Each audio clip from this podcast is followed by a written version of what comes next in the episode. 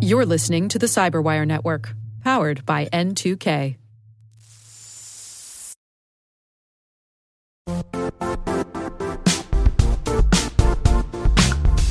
The IT world used to be simpler. You only had to secure and manage environments that you controlled. Then came new technologies and new ways to work. Now, employees, apps, and networks are everywhere. This means poor visibility, security gaps, and added risk. That's why Cloudflare created the first ever connectivity cloud. Visit cloudflare.com to protect your business everywhere you do business.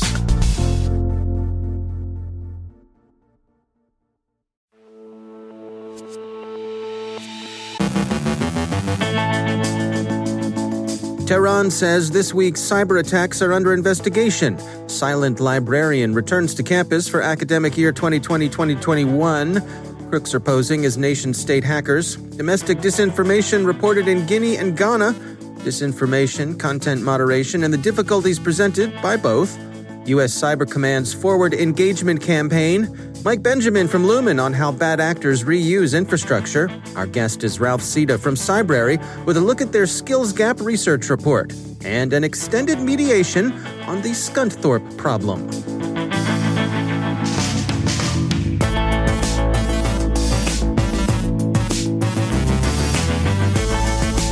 From the Cyberwire studios at Data Tribe, I'm Dave Bittner with your Cyberwire summary for Thursday, October 15th, 2020.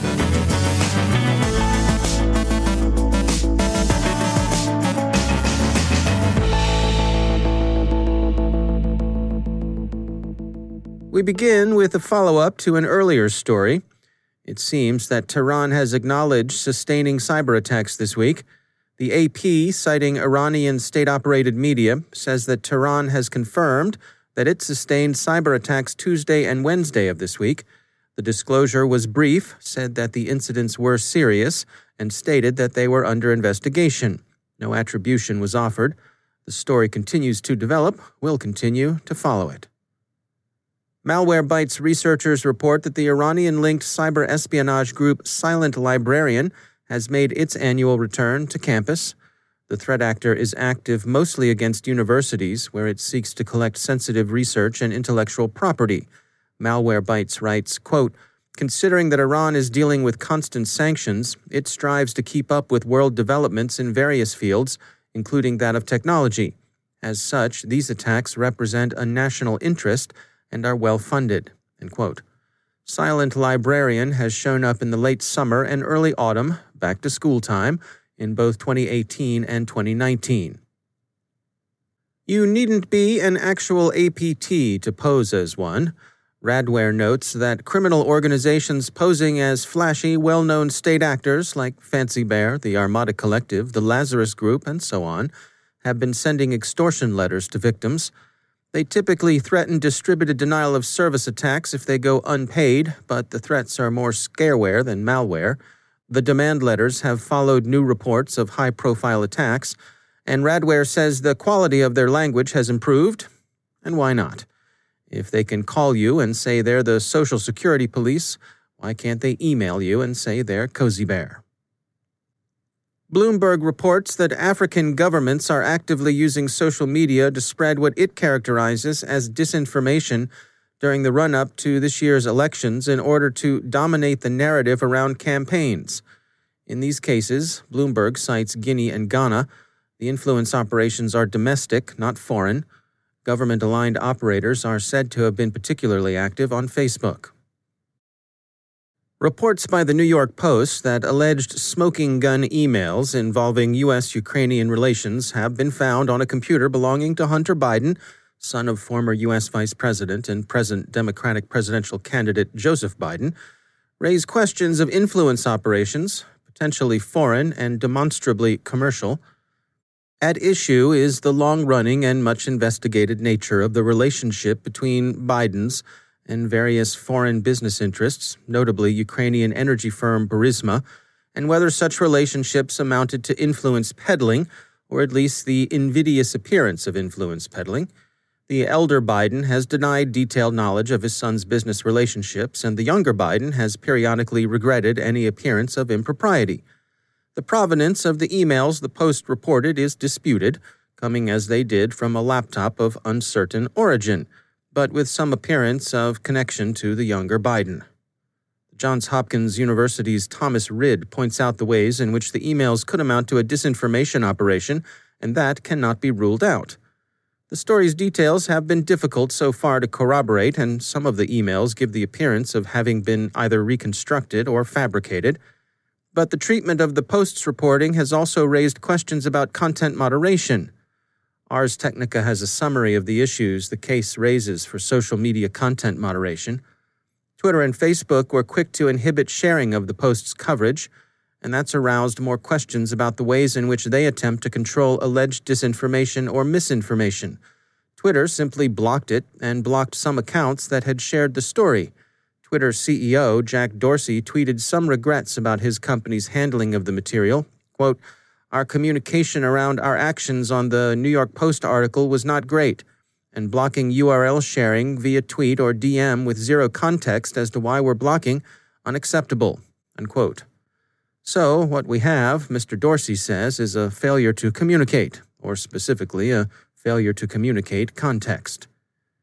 Facebook didn't block sharing or discussion of the content. Instead, it deprecated sharing, which is to say that it reduced the likelihood that the platform's algorithm would amplify the story. In any case, the two platforms seem to have enmeshed themselves in a lose lose approach to the story, with Republicans incensed by what they characterize as censorship, and Democrats upset by what they see as an instance of the Streisand effect where an attempt to downplay information has the unwelcome and paradoxical effect of drawing attention to it.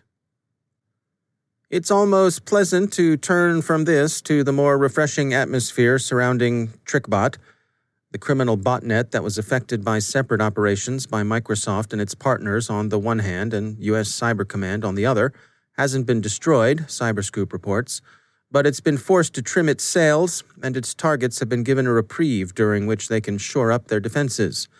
Microsoft was able to make effective use of trademark law to hit the criminal operation, and Cyber Command was able to degrade its command and control by pushing bogus updates into the gang's network. Cyber Command's action represents an unusually public instance of the organization's Defend Forward doctrine, in which persistent engagement with hostile networks complements direct defense of friendly systems. Wired describes the operation as showing how Fort Meade has increased both its reach into adversary networks and its willingness to use that reach to act against them. Some have noted that TrickBot is principally a criminal operation and that it seems unusual for a military organization, which Cyber Command, of course, is, to take action in what might be read as a law enforcement matter. But it shouldn't be overlooked that Russian criminal organizations survive at the sufferance of Russian intelligence and security services, and that their resources have been co opted by those services in the past. And finally, to return to the question of content moderation, the process is difficult and labor intensive, and the quest for automated tools that could reduce the workload goes on. It doesn't, however, always proceed happily. Witness the meetings of the Society of Vertebrate Paleontology, a society devoted to the study of the fossilized remnants of prehistoric beasts, many of them skeletal. You know, mastodons, giant ground sloths, stegosaurians, guys like that. Anywho, they're holding their meetings virtually like the rest of us, and the conference software came equipped with filters that screened out certain words. Vice reports that prominent among the words it excluded is bone. Ha ha ha, right? But as is usually the case, the bowdlerizing software is inconsistent. For example, if your name should be Wang, you're out of luck. Call yourself something like Ace or Lefty instead. But if you're a Johnson, well, that's okay. Weird, right? It's an old problem, sometimes seen in non digital forms where different dialects of the same language collide. Our NATO desk, for example, told us a story at greater length than we really wanted to hear about, planning meetings in which the transition from the coverage force engagement to the main battle were discussed. The Americans, thinking as usual of American football, called the process of the covering force turning the fight over the main force the battle handoff. You know, like play action between a quarterback and a running back. The Royal Army asked, with pursed lips, if the U.S. Army might change its terminology to battle handover, since handoff had unfortunate connotations in British English. After getting it, the U.S. Army obliged. Sometimes it went the other way. A Royal Army staff officer once promised, in the presence of our NATO desk, to deliver some useful resources no matter what, even, quote, if I have to knock up the Prime Minister, unquote, a technique the Americans received with surprise, sniggering, and some admiration. The Bundeswehr representatives were completely baffled, and they probably spoke more correct English than anyone else in the room. Anywho, we suggest that once in person meetings are possible again, the Society of Vertebrate Paleontology holds its conference in Scunthorpe. We hear it's nice there.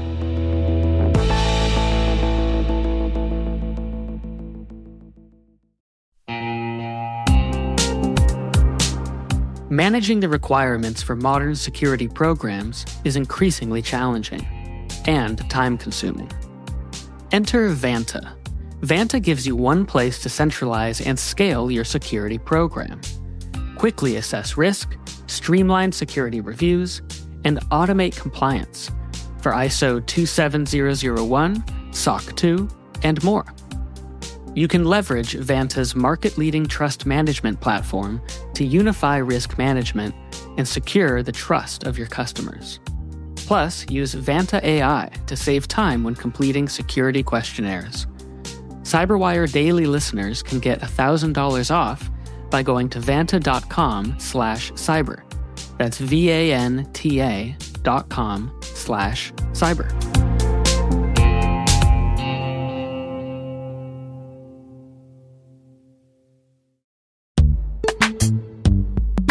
In the dynamic world of enterprise security, identity architects and IT leaders face a major challenge. Growth by repeated acquisitions multiplies the complexity of everything. Multiple IDPs, MFA providers, policy engines that all need to coexist. This can lead to fragmented user identities and policies that create security vulnerabilities and add access friction. Strata Identity solves this. Now you can decommission unneeded IDPs and consolidate the ones you'd like to keep without rewriting apps or disrupting users, engineers, and app owners. Plus, Strata's modular architecture makes it easy to integrate with any identity provider without manual maintenance and coding. Join the ranks of cybersecurity leaders using identity orchestration Visit strata.io slash cyberwire, share your top identity security priorities, and receive a pair of complimentary AirPods Pro. Offer valid for organizations with over 5,000 employees. Step into a new era of identity management at strata.io slash cyberwire.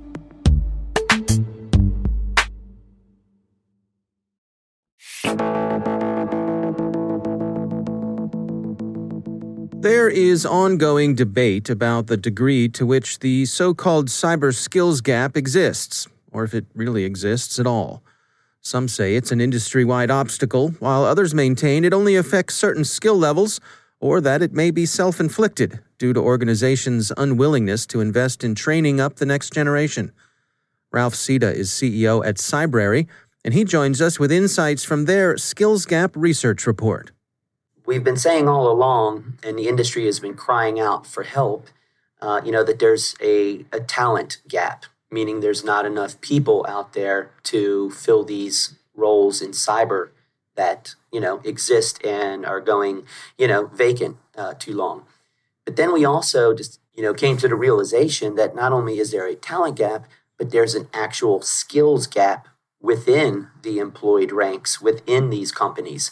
So We've heard this anecdotally. We've seen it, um, you know, from our user base, and we decided that hey, now's a great time. We have this, you know, we have this vast uh, array of, of folks that could add value with their feedback, and you know, let the other industry people, uh, their contemporaries, their comp- competition, even, you know, understand what they're going through because it's a commonality that they all have.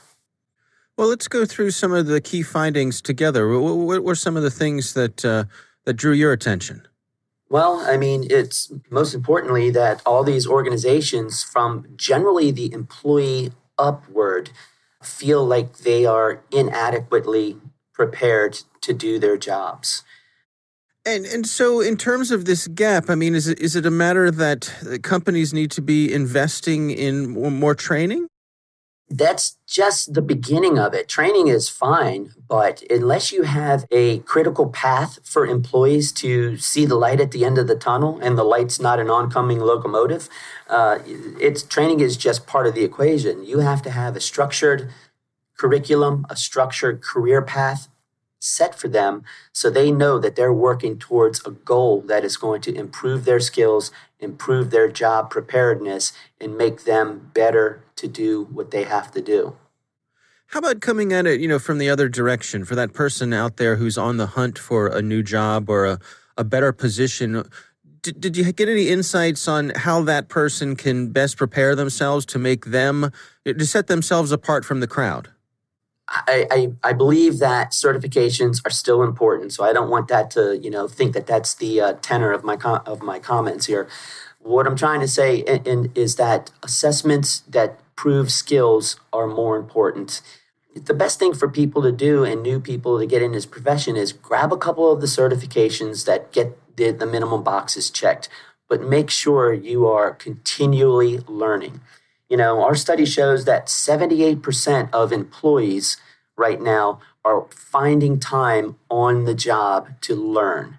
Some of the bigger worldwide brands are encouraging their employees to learn on company time because they realize that you know if they don't then it's only hurting the company because these folks are struggling to get this type of uh, training done so again constant learning prove that you know what you know, you'll find a job in this industry really fast.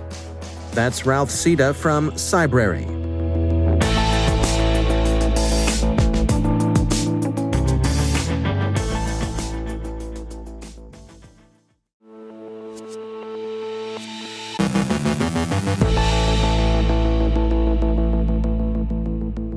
And I'm pleased to be joined once again by Mike Benjamin. He's the head of Black Lotus Labs, which is part of Lumen Technologies.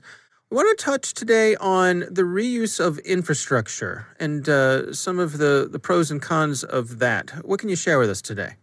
Yeah, so what I really wanted to touch on was how actors reuse infrastructure.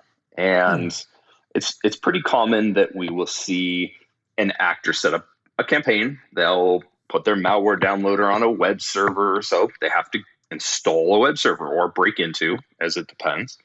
And realistically, as long as they can deliver malware from that, they're going to leave it up. And so a lot of times we think about a malware infection as something that can be, you know, quote unquote, cleaned up. But how often do we as an industry clean up endpoints and don't take the time to go back and make sure that the originating delivery host has been removed from the internet? Unfortunately, I can tell you it's very common. And so just because we've eradicated a component of a campaign doesn't mean it's all gone.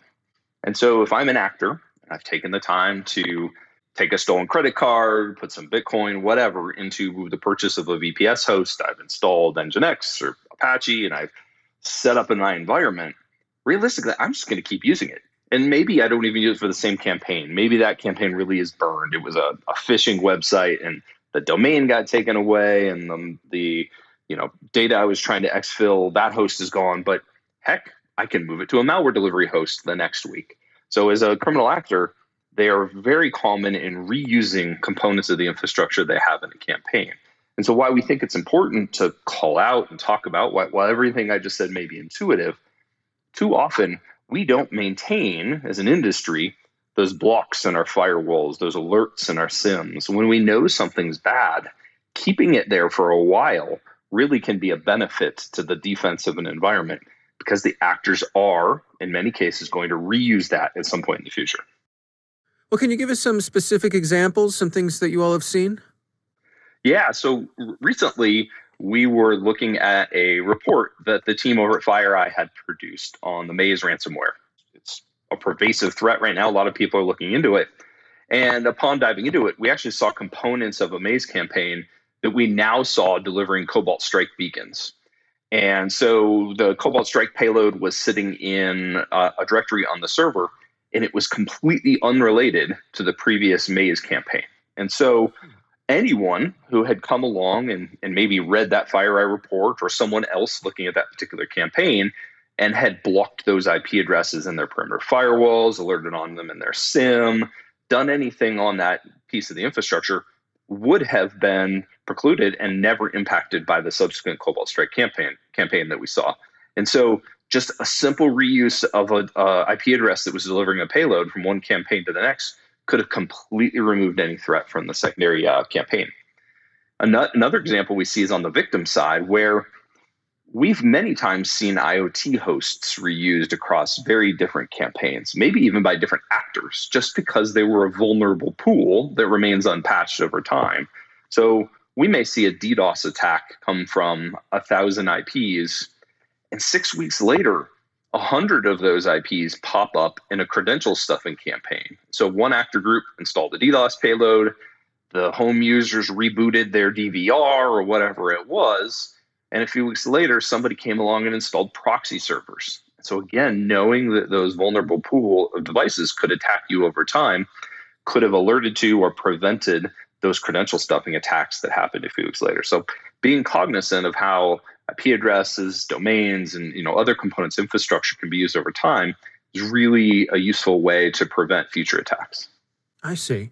Now, is this something where the attackers could catch on and, and stop doing this? Well, of course, right? It, it, anybody who reuses a tool could take the time and stop and just set up a new tool, install the host somewhere else, new software.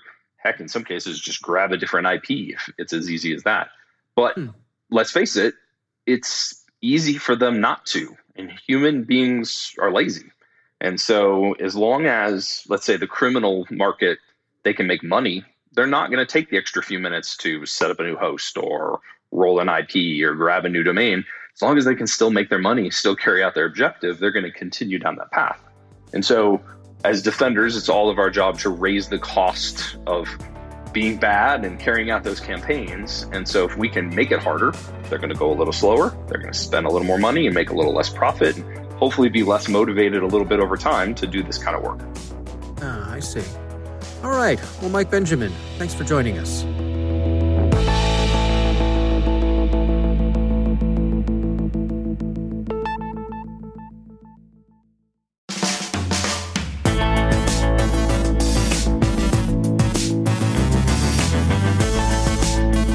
And that's the Cyberwire.